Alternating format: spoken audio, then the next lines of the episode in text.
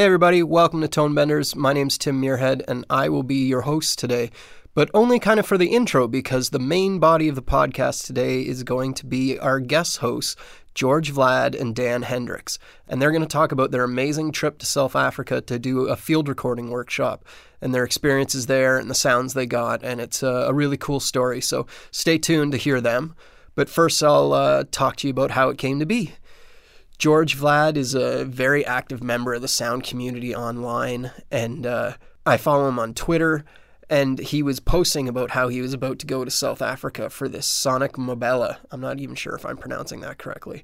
Uh, workshop where you go to uh, the very rural northern part of South Africa and uh, record whatever you want in this workshop. So he was going. So I sent him a note through Twitter and said, "Hey, if you're doing this and you want to do a story for the podcast, I think our listeners would really like that." So he and Dan Hendricks went down there take part in the workshop. And while they were there, they also made a really cool sound effects library that you can now buy.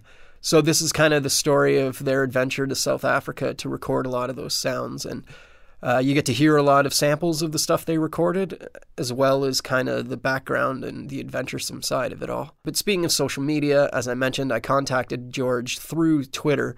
I was wondering if I could ask you guys to do us a favor. If you are on Twitter, please follow the podcast on Twitter and if you're on Facebook, we have a Facebook page. Please uh, go to that and like it so that it can help us in two ways. One, it can uh, help us let you know when new episodes are out and anything else that we're up to. But also, it helps us because when we ask people if they want to take part in an interview with us, Sometimes they go to our Twitter page or our Facebook page to see how many followers we have and kind of judge if it's worth their time. And we have a weird, uh, unique situation where we have way more downloads than followers on Twitter or members of our Facebook page. So it would really help us if you would go and uh, follow us on Twitter, like our page on Facebook, just to get those numbers up a bit. It would be really awesome because uh, we know you guys are out there because you're downloading and listening to the show but I guess maybe a lot of you aren't on Twitter. But any of you that are, it would be really appreciated if you could just follow us on Twitter and the same with the Facebook page. I can promise you we're not sending out posts every five seconds or anything. We basically put out a post when a new episode comes out. And uh, other than that, we answer some questions that people pose to us every once in a while. But we will not inundate your timelines with uh, tone benders related stuff. It will be like a once or twice a month thing. So Please, if you could do that for us, we would really appreciate it. So now I'm going to throw it to George and Dan, and uh, they're going to tell us all about what it's like to go recording in South Africa. Take it away, boys.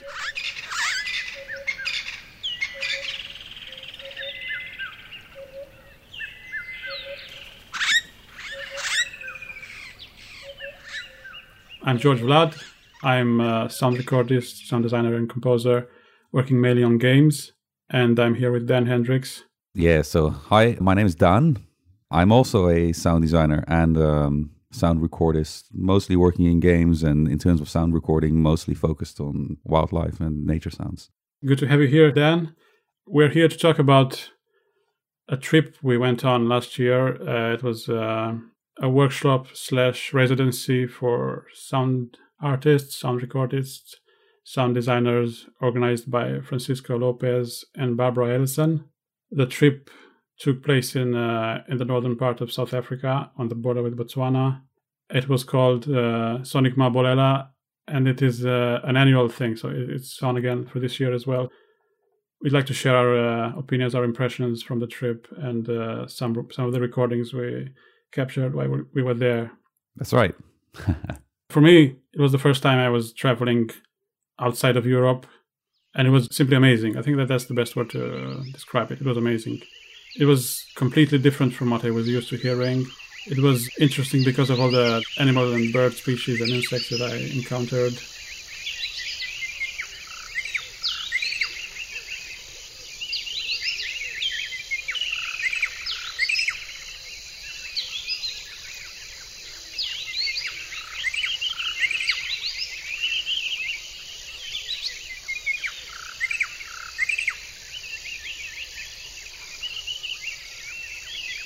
How was it for you? So for me, um, it wasn't the first time that I went down to Southern Africa. I'd been there before uh, in the previous year in 2015 to do like four months of traveling and sound recording. And I mean, it sounds cheesy, but I'd literally fallen in love with, well, the African bush, I guess, uh, the first time I was there. So I just really wanted to go back. And Sonic Mmabolela was like a perfect opportunity because they actually rent out a game reserve in the north of South Africa and they rent it out for two weeks. There's no tourists uh, or other people present during that time. So for two weeks, you have access to quite a large amount of uh, space purely for the context of uh, sound recording, which is kind of like a dream, really. So uh, that was, yeah, so that was for me, that was the main reason why I wanted to um, take part in Sonic Mmabolela. And also because the way the workshop is described, it's not really that focused on, um, you know, the technical aspects of, of sound recording. I guess the context is more about sound art and how you uh, would use field recordings in maybe the context of installations or even music compositions. So that to me was kind of like a new like a new approach to field recording. So that was the second reason why I really wanted to uh, take part. Right. That was definitely one of the reasons I joined as well. For me, it was first and foremost an introduction to Africa.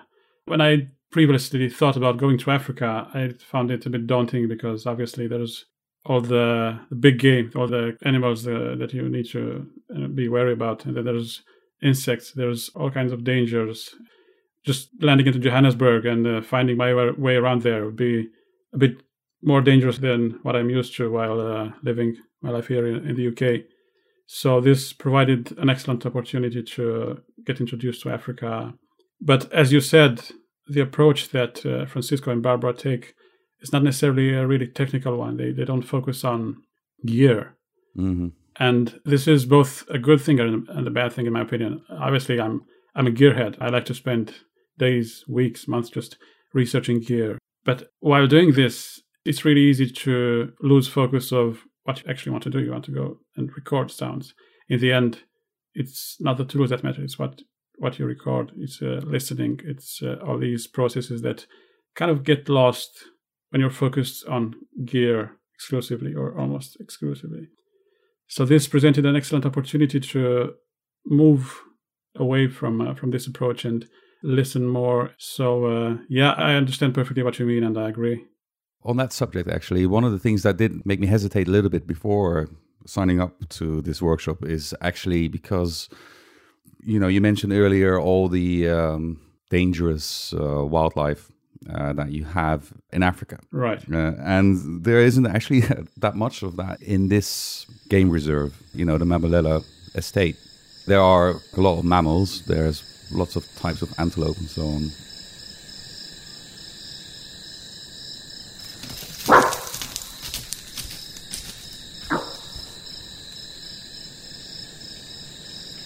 But you know, there's no elephants, there's no lions. There are a few uh, carnivores, but they are very few and far between.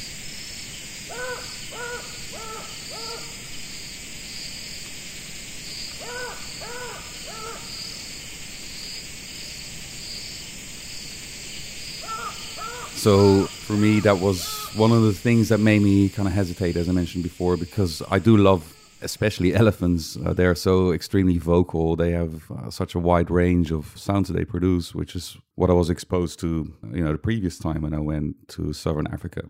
The plus side of not having elephants and buffalo around and so on, uh, you know, the sort of animals that could likely do something to you if you happen to be walking around in the bush. Right you know, because they weren't there, it actually made the experience of being at Sonic Mmabolela much more free as it would have usually been because we could fairly safely just walk around with our microphones and so on. Indeed.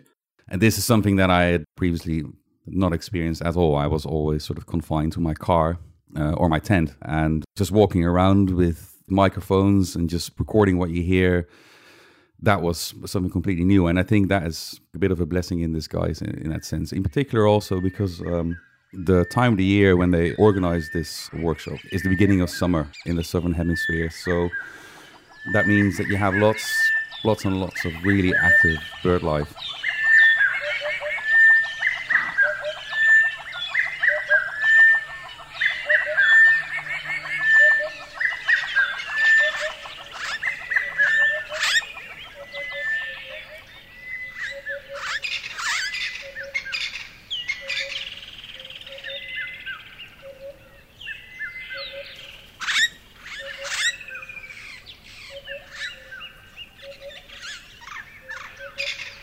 That's what mostly attracted me to come down because I knew that that time of the year I would hear dawn choruses as I'd not experienced them before. Because the previous time I was there, it was May, April time, and that is kind of like the beginning of winter. That's also a very nice period, but in terms of bird life, this was a really different kind of experience. Really, really full soundscapes of the birdsong. When I read that there weren't any big game on the reserve, I thought that maybe there wouldn't be that much stuff to record. I was even a bit disappointed. Hmm. But as soon as we got there, and as soon as I heard that first dawn chorus that we woke up at 4 a.m. to go out and record, I immediately lost any of the preconceptions and any of the ideas that I had.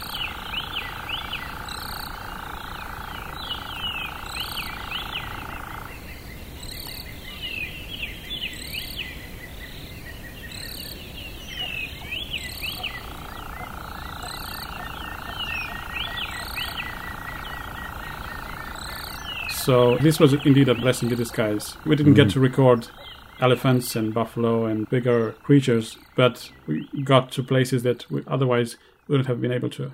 hmm One interesting aspect of traveling to such a remote place is preparing for it. For me, this took a couple of months to research the place, to gather all my gear, and to decide what to take with me and what not to, to get all the, the immunizations from a travel doctor. What was the process for you? It was kind of straightforward, to be honest. I mean, in terms of getting all the uh, immunizations, I had already done that the previous year. Right. So I didn't have to do that again. In terms of getting my gear, I didn't really need to buy anything new for this experience. You know, the only thing for me was to have bags big enough to bring everything, which, which is pretty much what it boiled down to because I knew I, I was going to try and do many different kinds of recordings. So I just literally brought everything that I have almost. As you do. uh, yeah. so that was the main thing, you know. Uh, but then I've done that quite a few times already anyway, just sort of drag all these bags around. So it wasn't that hard for me to get ready for it. It was just get my flights and uh, and go. Right. So, what was your like your main rig for the trip? I had what I would consider two main rigs because my main focus was to record ambiances. So I brought a surround rig, which is um, a double mid-side Sennheiser setup, and I also brought a DIY SASS enclosure, which is, I mean, a SASS is basically like a way of recording binaural, and for that I, I used two um, Sennheiser 8020s. So those two were, were my main ambient rigs, and then I had a whole bunch of mics for other things. You know, I had like a Telinga to do close-up birdsong, and uh, I had, had some contact mics and some hydrophones and some miniature omnis just for various experiments. Right. For me, it was uh, the focus was ambience as well. I wasn't so sure I could get close to any creatures, any animals or birds. So after attending a couple of the Wildeye courses with Chris Watson, and uh, Chris lent me one of his rigs, the, the DMS rig. I completely fell in love with it. I loved its sound. I loved the recording. So I decided to get. You a- mean the sorry? You mean the double mid-side? Yes, rig that exactly. Yeah, yeah.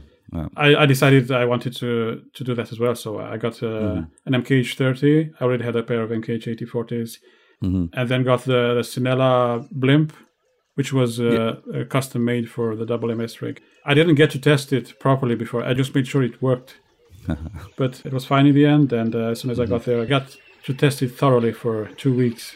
We released a library with our recordings, and they're just so immersive.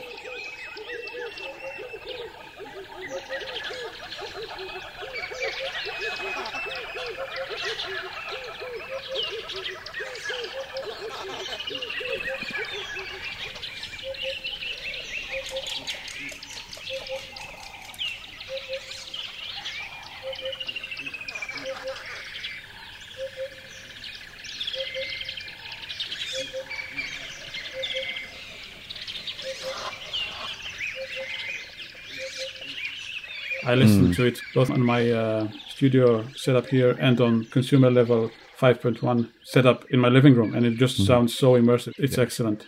And you wouldn't expect it because it isn't proper surround recording, but at the same time, it's really convenient. It's easy to carry around. It's easy to, to operate. It's easy to record and uh, to derive surround recordings from. And it's an excellent middle ground between a small recording setup and recording surround. Yeah, it would have been uh, quite a hassle to bring five discrete microphones and all the time uh, set those up. Uh, Indeed. Yeah, yeah, yeah. So double mid-side is a very convenient way of recording surround. And to me, I mean, it, it sounds like proper surround in that sense. Yeah, it's not five discrete channels that you record. But you know, when I listen back to it over a surround system, it's extremely convincing. So yeah, I mean, I'm very pleased uh, with that rig as well. Yeah, me too. It's kind of lovely. It is. I have to say, it is. Then we recorded the Toyota Land Cruiser with our DPAs.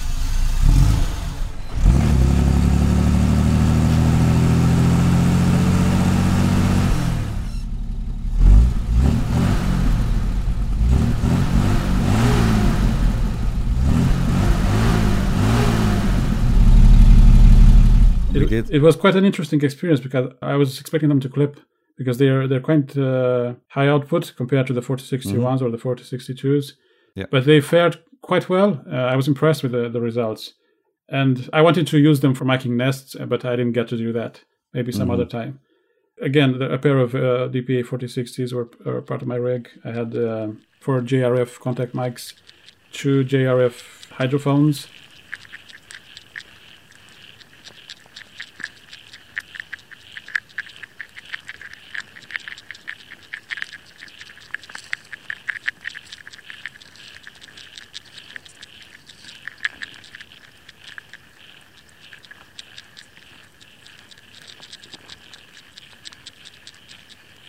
and my D100, which I always carry with me.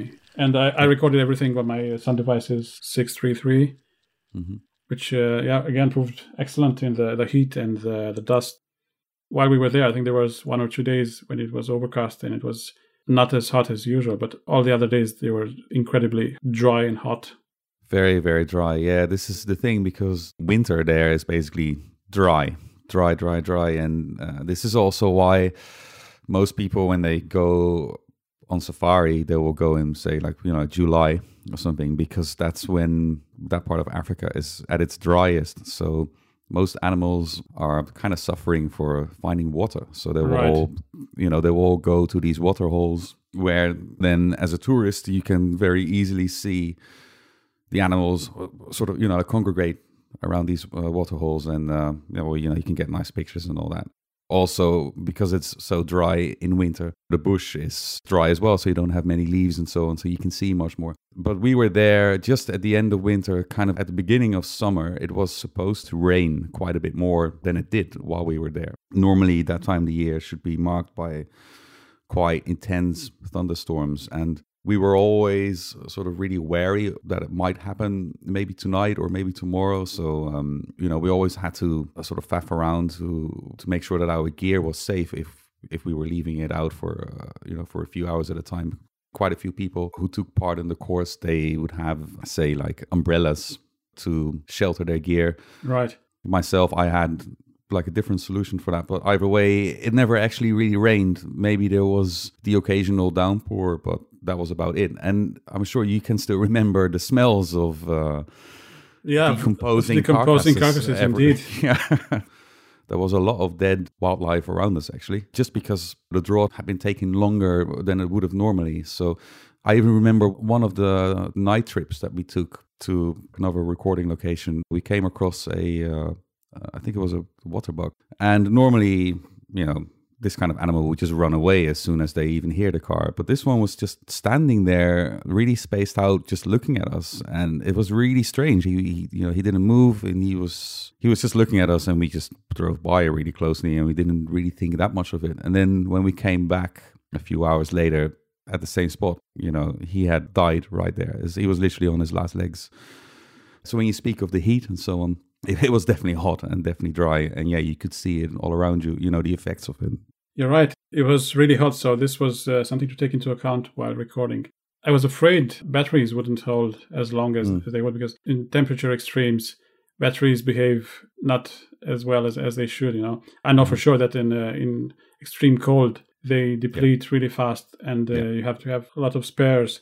But in heat, they were fine. I didn't notice any difference in performance. No. And obviously, since we're talking about here, we can talk about the mics. They fared extremely well in the heat, and yeah in this regard, it wasn't a problem at all. no, no I did have to suffer though because I thought I was used to these kind of temperatures. When I was back in Romania, we used to have like 40 degrees Celsius all the time in summer. The problem was UV rays. I remember going out to leave my equipment out. I was out for 10 minutes at most. And when I got back, my nose and my forehead, they were red. And the skin on my nose started to peel off as soon as I got, got back in. So hmm that's when I realized, oh man, I should have brought some sun cream. and I uh, didn't bring sun cream. no, I didn't have any sun cream. No, amazingly. But uh, then I, I was covered all the time. I, I had my like a, Yeah, yeah. a really large hat and a, a shirt on all the time, so I, I was sheltered Yeah, from the heat from the, the scorching sun. Yeah, no, I brought uh, liters of sun cream. Uh, Yeah. because I knew it was. Uh, yeah, I was going to peel like a. Yeah, it's a lesson learned for me. One thing I was really fortunate to so when we were traveling from Johannesburg to the reserve, we stopped for shopping at a shopping center, and I went out and uh, bought some last minute toiletries and uh, uh, just bits and bobs, and I got some rope just in case. It right, just in case when you, you never know when you need some rope. And uh, when we got there, we noticed that there were lots of baboons around.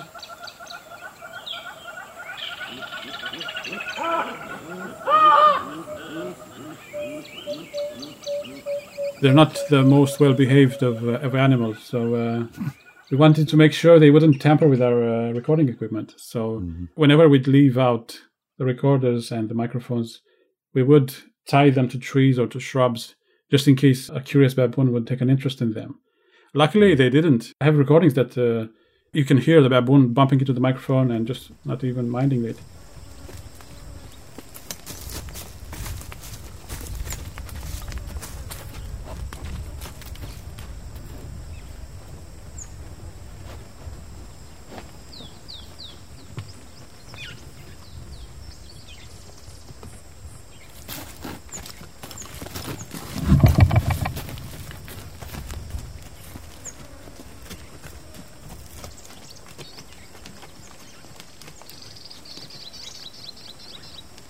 But Yeah. uh, we were lucky, I guess, because I've heard recordists and uh, videographers having issues with uh, baboons or with uh, howler monkeys and other Oh, yeah.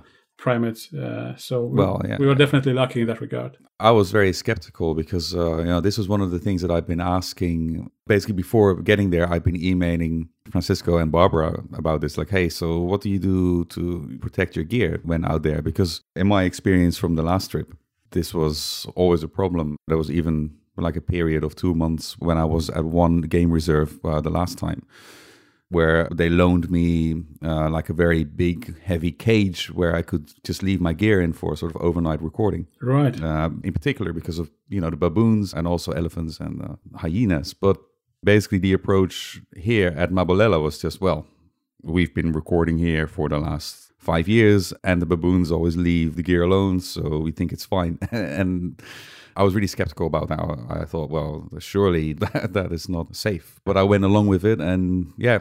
I mean, I saw it with my own eyes. We had a waterhole very close to the main camp where we all stayed, and um, obviously we used that waterhole quite often for some recording during the afternoon. And um, you know, we would regularly see baboons coming to that waterhole while we had microphones set up over there, and they completely ignored all this equipment. They just didn't care.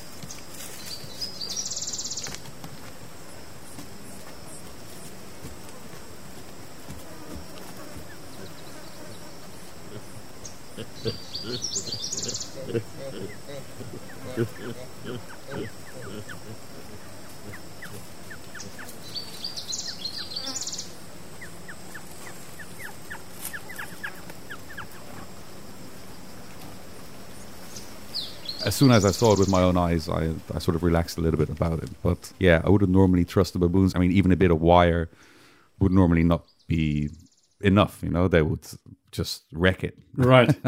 yeah. But in this case, uh, in this case, no. So yeah, so that was definitely uh, lucky. Yeah. One other aspect that you touched on is weatherproofing the recorders and uh, the, the microphones. As you mentioned, it was the start of the rainy season, so there was always the possibility of rain, like a downpour, and this didn't give us enough time to get from where we were to the places where we'd left the recorders out. So uh, I was offered the rainproof uh, Cinela cover for the blimp, but I didn't get it, and I, I wish I had because I wasn't able to leave my equipment overnight. I only left it once close to camp. I believe you had this. Yeah, it's the Kelly rain cover. Yeah, so that's what I used for my double mid side setup. So yeah, I could leave my gear out overnight, no problem. So I did it quite a lot. So basically, what this thing does, you know, it keeps your microphones dry. It doesn't actually filter out the impacts of raindrops on the windshield uh, so well. So in that sense, it's more, you know, just a precaution. It's not a really good solution for recording rain very nicely. But yeah, at least that gave me, you know, like peace of mind. So I did record a lot overnight because of that. Also, I use for my recorder bag, I have like a separate bag that goes around it, which is one of those Lowepro bags, you know, the camera Right. bags, uh, which has like a A waterproof cover. yeah, yeah, yeah, that's right. So everything was always safely sheltered from rain. So I was never never too worried about it. Right. Before leaving, I looked into this and I got myself a few rain covers for backpacks and for other objects. So there are different sizes. I don't remember the brand now, but they were really useful in that there were a couple of days when uh, it actually started raining while we were recording. So Yeah. I was close to my gear. I just went there and uh, wrapped the blimp and the recorder bag into this rain cover. It's always useful to have this kind of rain protection wherever you go recording. Yeah. Any other strategies that we have to use to adjust to the recording situations? Well, for me, one of the main thing was because I had these two ambient rigs, you know, that I mentioned before. I had the surround one and then the sort of binaural one. I say sort of binaural because it's like an approximation between binaural and normal stereo. It was always about how to make the most of having both at the same time, you know. Right. The first few recording trips there, I would just place them next to each other and just record the same thing simultaneously. Later on, I would actually start splitting them out more. You know, I would leave one, say, by the river and then the other inside the bush and you get two different perspectives Right. at the same time. But uh, otherwise, I was kind of interested and intrigued by how the others approached their recording strategies. They were, I would say, very different from from us. Indeed. Uh, yeah. so I guess because we are, you know, people who work in sort of entertainment, games, or that sort of thing, we have a different approach to recording. I remember, I think it was Yvonne. She used to record herself talk, like do a sound walk around. Oh yeah, I would never do that. I understand the purpose of a sound walk, but as you do, I see sound as a tool. I mean, I need these sounds in my work, my day to day work, so I can't really use a sound walk in a, in a video game I work on, right? Mm-hmm. And you can't either. So we would focus on recording the cleanest, most pristine ambience that we could, while yeah, mostly everyone else they were focused on uh, the actual experience they, they would record themselves changing levels on their handheld recorder. This wouldn't bother them you know the, the interaction with the recorder. They wouldn't hmm. insist on taking themselves out of the recording. No, no, and if I, at first i thought this was peculiar then after discussing these aspects with francisco and with everyone else i sort of understood where they came from. It's not as long as you don't need the cleanest sound and you don't need to, to turn it into something usable commercially you can do whatever right there's no hard and fast rules to it it's just it's mm-hmm. it's recording it's sound Yeah, I guess when I'm recording ambiences, what I'm actually really doing is I'm trying to get some kind of illusion of something that doesn't even really exist anymore. So when I hear an airplane or a car in the distance, I know already that, you know, either I'm going to delete that part or I'm going to sort of edit out the car if I can. And even though we were here fairly remote, we would still have, you know, the occasional car driving in the background, you know, like Or- some Land Cruiser somewhere, or, also planes. airplanes. Yeah. yeah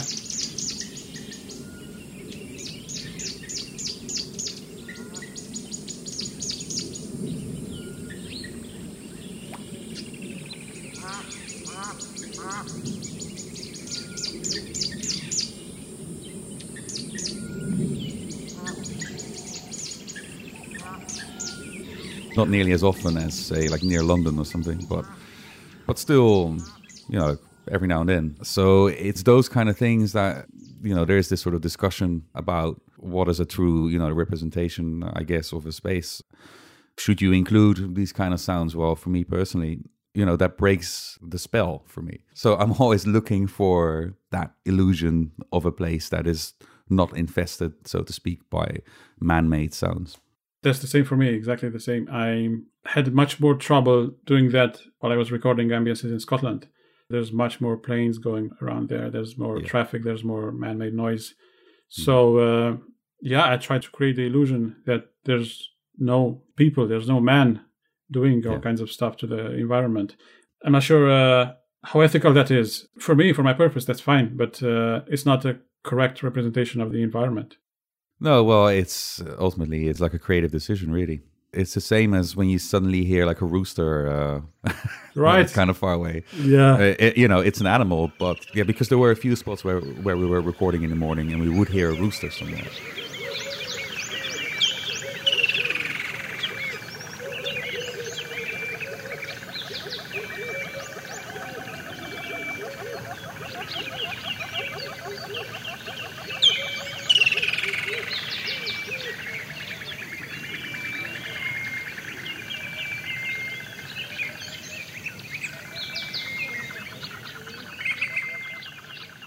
Remember in particular you being super annoyed with that. Like, I- oh, this this freaking rooster. And you know, for me, that's also something that I would you know edit out later on, because uh, even though it's an animal calling, it's one that you you know You associate associate with uh, farmers and human activity. So yeah, Indeed, and it sounded out of place. It was the last thing I would expect to hear in uh, the South African savannah. I decided not to record in that place anymore, even if there was uh, a nest of white-backed vultures close by. I took my rig and I went as far away as I could from that spot, just because of the rooster. Yeah, for me it's different because I don't mind removing that stuff. I don't mind it if I just listen to it, but for a library in this context, I don't want it. So I have got rid of the rooster. This is an excellent segue to our uh, next subject, which is the actual library that we put together. For me, as I said, when I found out that there wouldn't be any big game on the reserve, I thought to myself, this drastically reduces the, the scope of our library. I wasn't even sure I, I wanted to do a library. I was just a bit disappointed now that I think about it. But as soon as I got there, I just I listened to everything. I took everything in, and I, I decided right. Even if there's no big mammals around, there was too much of uh, species and individual diversity that it was safe to start focusing on recording for a library. Yeah, of course. I mean, uh, when people first think of Africa, it's always like, oh, lions and so on. And, Elephants and of course, and yeah, and yeah. of course, of course, I love these sounds and these animals myself. But you know, the bird song itself as well is also very, very um, unique and very, very typical for that place and also for that time of year.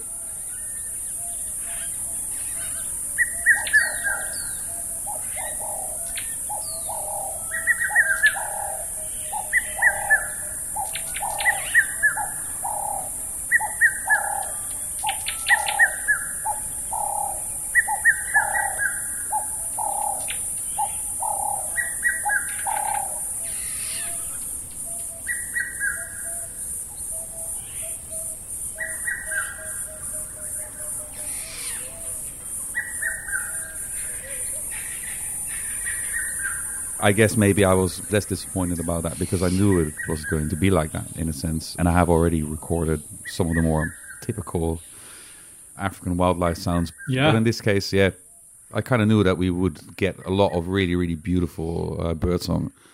And um, yeah, I was not disappointed in that sense. Yeah. that Yeah. great. Uh, far from disappointed. The sheer diversity and the different calls. I was fascinated by the rhythmic calls of some of the birds. For example, the, the crested barbet.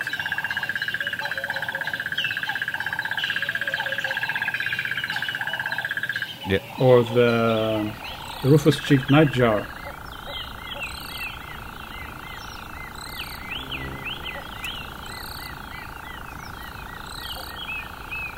Mm-hmm. Or even some of the frogs.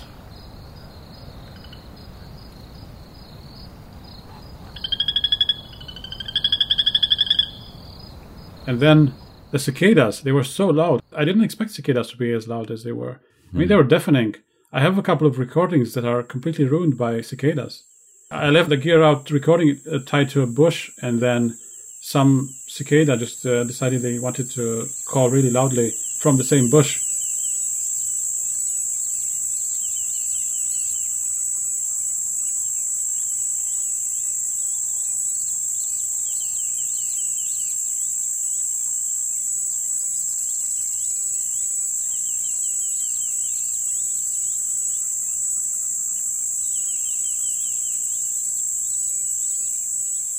Yeah, I've done a few times as well. This is also the interesting thing when you're recording in surround, and then you might have like a cicada, say, in the left surround channel, super loud, whereas what you would maybe consider your subject of interest maybe is nicely in the center. So then when you listen back to it over surround, it, you sometimes have this feeling that you can't really balance it out Yeah. nicely because that's just how things sound, right? That's been my experience as well. I I guess you can't really mix reality or balance out reality. The loudness varied quite a lot. There was extreme dynamic range in the bush, especially on the riverbed. These huge valleys where the river would flow during the rainy season, and there was no water in them. But the acoustics of the place were just amazing. and you'd hear geese or uh, ibises flying by,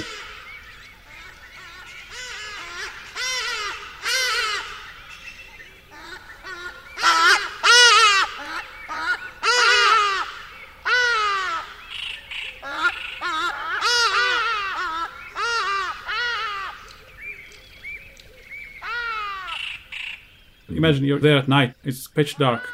You're fumbling around with your gear and trying to avoid snakes, trying to avoid scorpions, maybe hippos or crocodiles.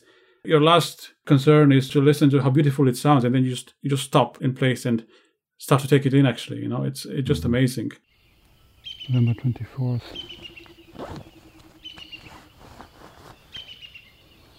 Four thirty a.m.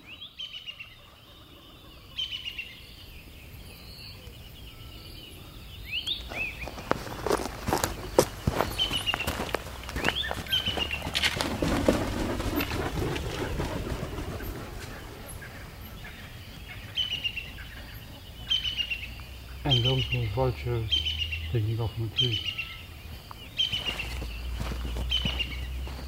I thoroughly enjoyed being there, and I tried to reconstruct some of that experience with recordings and with how uh, we presented it in the library. It sounds quite convincing in surround. Obviously, it's not the same as being there, but yeah. Right. Yeah, no, yeah. I think actually for me that was different. Uh, I had many um, really, really early morning recording sessions that we were there where I was just sitting down and really relaxing and just listening to uh, what was around us. I mean, I would check around me if maybe there wasn't a scorpion, but other than that, it was very relaxing most of the time. Yeah.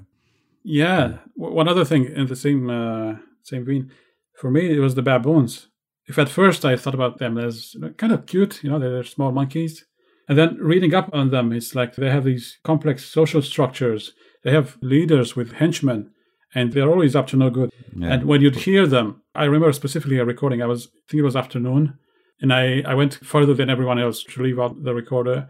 And as I was slating my recording, mm-hmm. I started hearing the baboons quite close.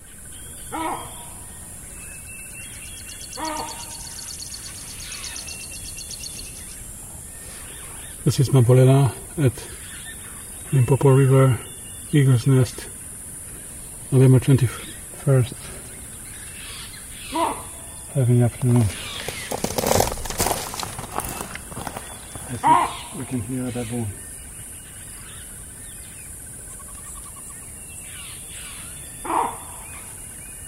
Yeah, there, there was the element of uh, sort of uh, ancestral fear in there, you know, some element of it. I mean, it's definitely an environment where you want to always be a little bit on guard. You know, Right. same as uh, same as you know the few areas where there was sort of deep enough water in the river. You would have to be uh, certain that you wouldn't get too close to the river because there were some really really big crocodiles in there. Uh, you know, it wouldn't be a very good spot for some hydrophone recording. uh, so yeah, I mean, in that sense, you you yeah you have to stay on guard. And for me, it was especially at night because I'm yeah, I don't like scorpions too much. So especially at night when you would sometimes uh, see them sort of coming out. Or in the Yeah, shower room. Yeah, oh, I, yeah, yeah. I remember when I when I found one, uh, I was going to take a shower at 1 a.m. and I found one just uh, under the laundry basket. And it, it seemed dead at first, but uh, then I saw it start moving and was just, as soon as it saw me, it was trying to attack me. It was a bit scary, I have to admit. And uh, yeah, they're very aggressive. Um, so yeah, those kind of creatures, I would I would be very wary of all the time. Yeah, Yeah. And that added an element of adventure to everything. It really felt, it's kind of cheesy, you know, you, you feel more alive when you're actually in, in kind of danger. But uh, that was exactly the case for me. Hmm. When I was there, I had to be on my toes all the time. Some of the people there, they would just lie on a rock, you know, and uh, meditate. I would never have done that uh, just because of uh, all the snakes and scorpions and uh, wind scorpions and all the centipedes and all the other bugs that were around. But yeah. Uh, yeah. in the end, it really felt like an adventure. Hmm. And to complement all the field recording that we did, there were these extensive chats that we've had, which were uh, relative to the residency part. We'd pick a, a theme and we'd uh, just dissect it. We'd talk about why sound artists aren't considered composers or uh, comparisons between photography and sound recording. I mean, similar stages that they each went through photography some 100 years ago, even more than that, and sound recording just about now. That was a very interesting aspect to it. And uh, I learned a lot just from discussing things with all the people that were there. I remember a few tidbits from our discussions. One of these was creating tape loops, cassette tape loops, and then burying them under sand or uh, leaving them out in the sun to warp. Mm. And then after recovering them, playing them back and recording what's left of uh, the recording on the tape. Yeah, who did that again? Uh, that was one of I think that was Alex. the girls. Oh yeah, yeah. She talked about the technique of leaving uh, like lav mics into bottles and then recording a, a soundscape in a room. I would definitely find room for that in my day-to-day work. I remember these ideas clearly. They can be used for uh, sound art and composition and editing sound, doing all that kind of stuff. But they can also be used in sound design that was definitely a boon. Being there for the discussions and for learning new approaches, new techniques. How did this impact your experience of the, trip? So I found the discussions, they would sometimes go a little bit over my head. I was really trying to understand, in particular, where Francisco was coming from, because he spoke from years of background working as um, independent sound artist, and he would talk about his uh, struggles that he would would have to be either recognized for the sort of work that he did. Like, for instance, you know, the work that he does is, you know, the composition, it's music, but because it's um, music made out of field recordings, for instance, it's not always seen as music by other people. It's maybe not accepted as such. Other things that he would talk about was when he would um, get commissioned for some work, like for instance, uh, to you know produce a piece of sound art for for a city.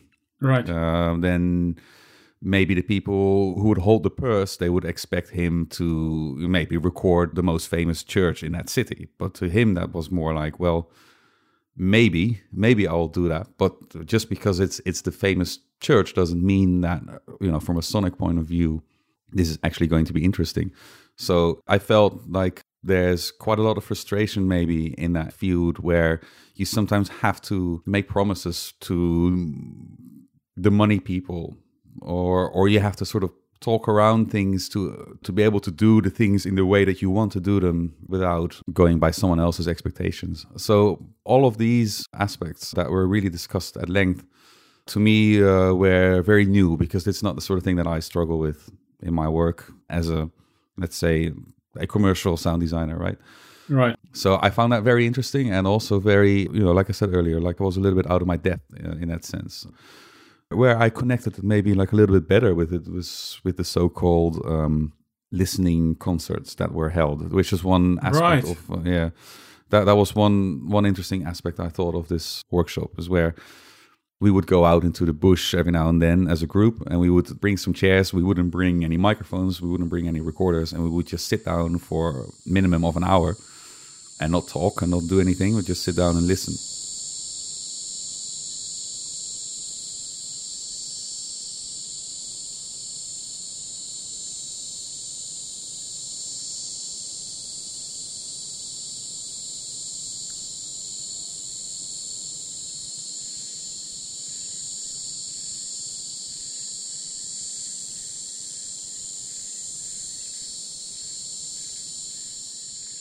to me, this was much more challenging than I thought it would have been because I felt like when I'm listening in that kind of context, I'm really analyzing, you know, I'm really sitting like, oh, here's this bird, or oh, I would just think about all the sounds that I'm hearing and I would analyze maybe the uh, sort of acoustics or I would think about, oh, isn't it interesting how this chord just started out of nowhere? And, you know, I would all the time be sort of processing. And I felt like maybe this is the sort of next step that I'm currently not able sort of to do is to listen without all this analyzing because it was either that or or I would just be thinking about something completely different. And of course, my ears are still working. I'm still listening, but I didn't feel any more like sort of meaningful listening, you know? So it was either super analytical, as I do, or it was just thinking about something else. And these kind of listening sessions made me really aware of that. Like, ah, okay, I'm actually extremely uh, analytical when I'm listening. And perhaps there is something more there that I can that I can learn. This is my experience as well. When I first heard that Francisco wanted us to do that. I mean, I thought, right, what can I do for one whole hour there? Yeah, yeah. But, you know, I noticed this about myself. When I'm out recording, I know there's a record button pressed. It's like a part of my brain just turns off. I know that everything that I can hear is being recorded. So I'm not that, not sure analytical is the, the right word, but I'm not taking it in properly. Mm-hmm. But as soon as I'm aware that this sound is not preserved. This is something that I, I can't go back and listen to again. It's like I can I am listening to with, with my entire brain. I'm listening more intently, and this mm. this was the best way for me to actually listen to the environment because otherwise I would focus on recording on getting the best recordings.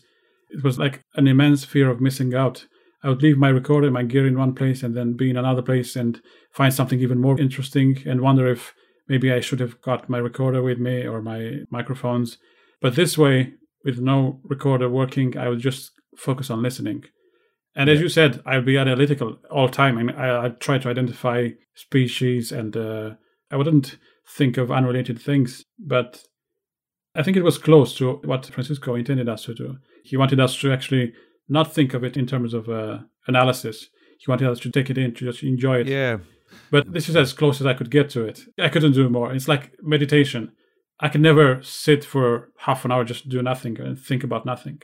I think that's the sort of skill that you can learn. And when he was talking about it, it sounded like um, it was on a quite a different sort of level as as what I was doing. I'm not quite sure because I can't really relate to it. I don't know how he listens, for instance, but he was speaking about something that he called deep listening. And right. I always felt like, well, what I'm doing is I'm sort of listening on the surface. I mean, I'm definitely taking it all in, and I'm and I'm, but I'm analyzing. You know what I mean? Anyway, it was a very interesting opportunity to mm. to actually listen to the sounds of the environment we were in, and we got to do this for I mean five six times, possibly even more.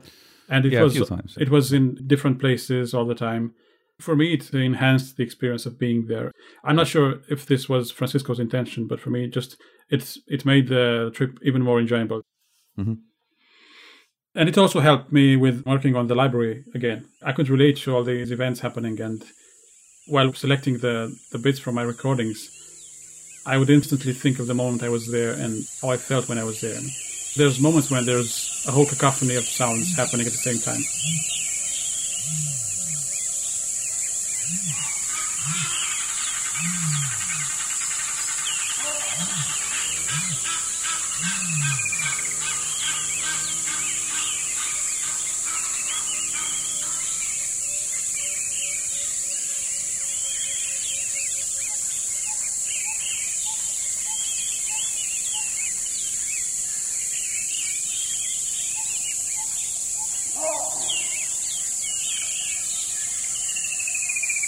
there's loads of individuals and species. But they kind of make sense, for me at least, after listening to it while being there. They kind of make sense now. I can identify like layers within layers and yeah. individuals and uh, place them in the, the, the, surround field. For me, it made my work easier when I got back and uh, started working on the library, mm-hmm. which took three months, even more than three months, I guess. I needed a whole month just to catalog all my recordings and listen back to them and uh, identify mm-hmm. the best parts. Yeah, it's a lot of work. It was indeed, but it's really rewarding when you can finally say, right, this is done. One final aspect of that residency or the workshop was, of course, that everybody was supposed to make some work, uh, you know, like a piece of work by the end of the workshop. And then it would all be, you know, presented to each other on the final day. And, you know, we were there with a group of independent musicians, composers, artists, and um, actually some of them were there already uh, with funding for a piece. Like for instance, one of the girls she was working on a project related to rivers, and because there's of course a river there, you know, she was, uh, I think. Uh, you know, like a lot of the time while she was there, she was thinking about her project and maybe already thinking also then about this piece of work that she might be able to present. Yeah, Bridget was actually working on a piece related to uh, the Thames River, Yeah, yeah. if I'm not yeah. mistaken. Yeah. Yeah. But for me personally, it was more like, well, I don't know, I, I don't know if I'm gonna gonna produce any work. I just play li- like a recording that I that I really enjoyed. You know, uh, that was actually my plan. Right. But through being there and uh, I guess getting inspired, I did eventually um, make something, which is something I've never really tried before, is to just make music out of your field recordings.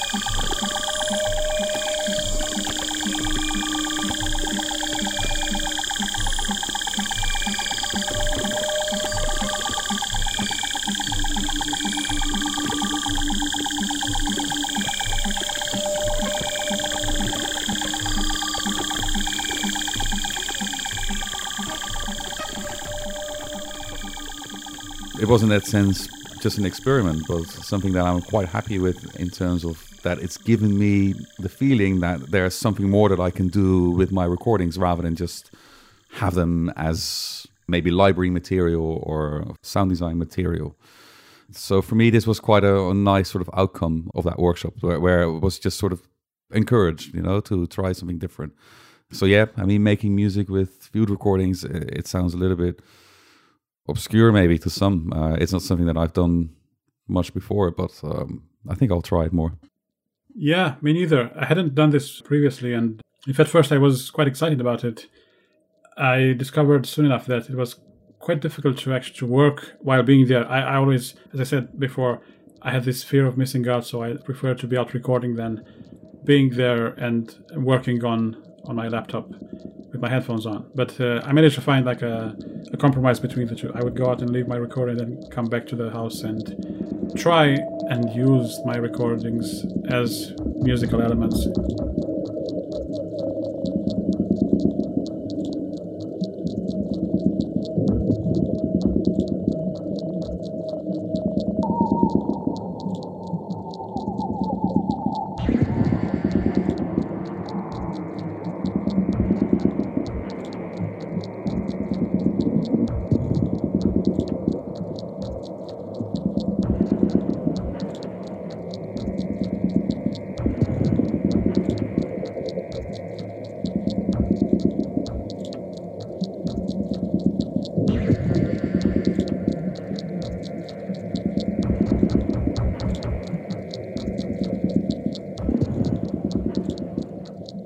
It was a bit underwhelming. It's not the best piece that I've ever done, but it was an interesting change. And as you said, it offers me something else to do with my recordings besides having them there in my collection and using them as uh, as sound design material. And I feel like we've uh, rambled about this trip enough. Yep. I have to say, I'm really thankful to Tim and Renee for offering us this opportunity. Yeah, likewise. Yeah. Any last words for the listeners? uh, I can't think of anything right now. Okay, that's fine. Great. Have fun. Yeah, have fun recording. yeah. yeah. Thanks exactly. again. All right. Bye bye.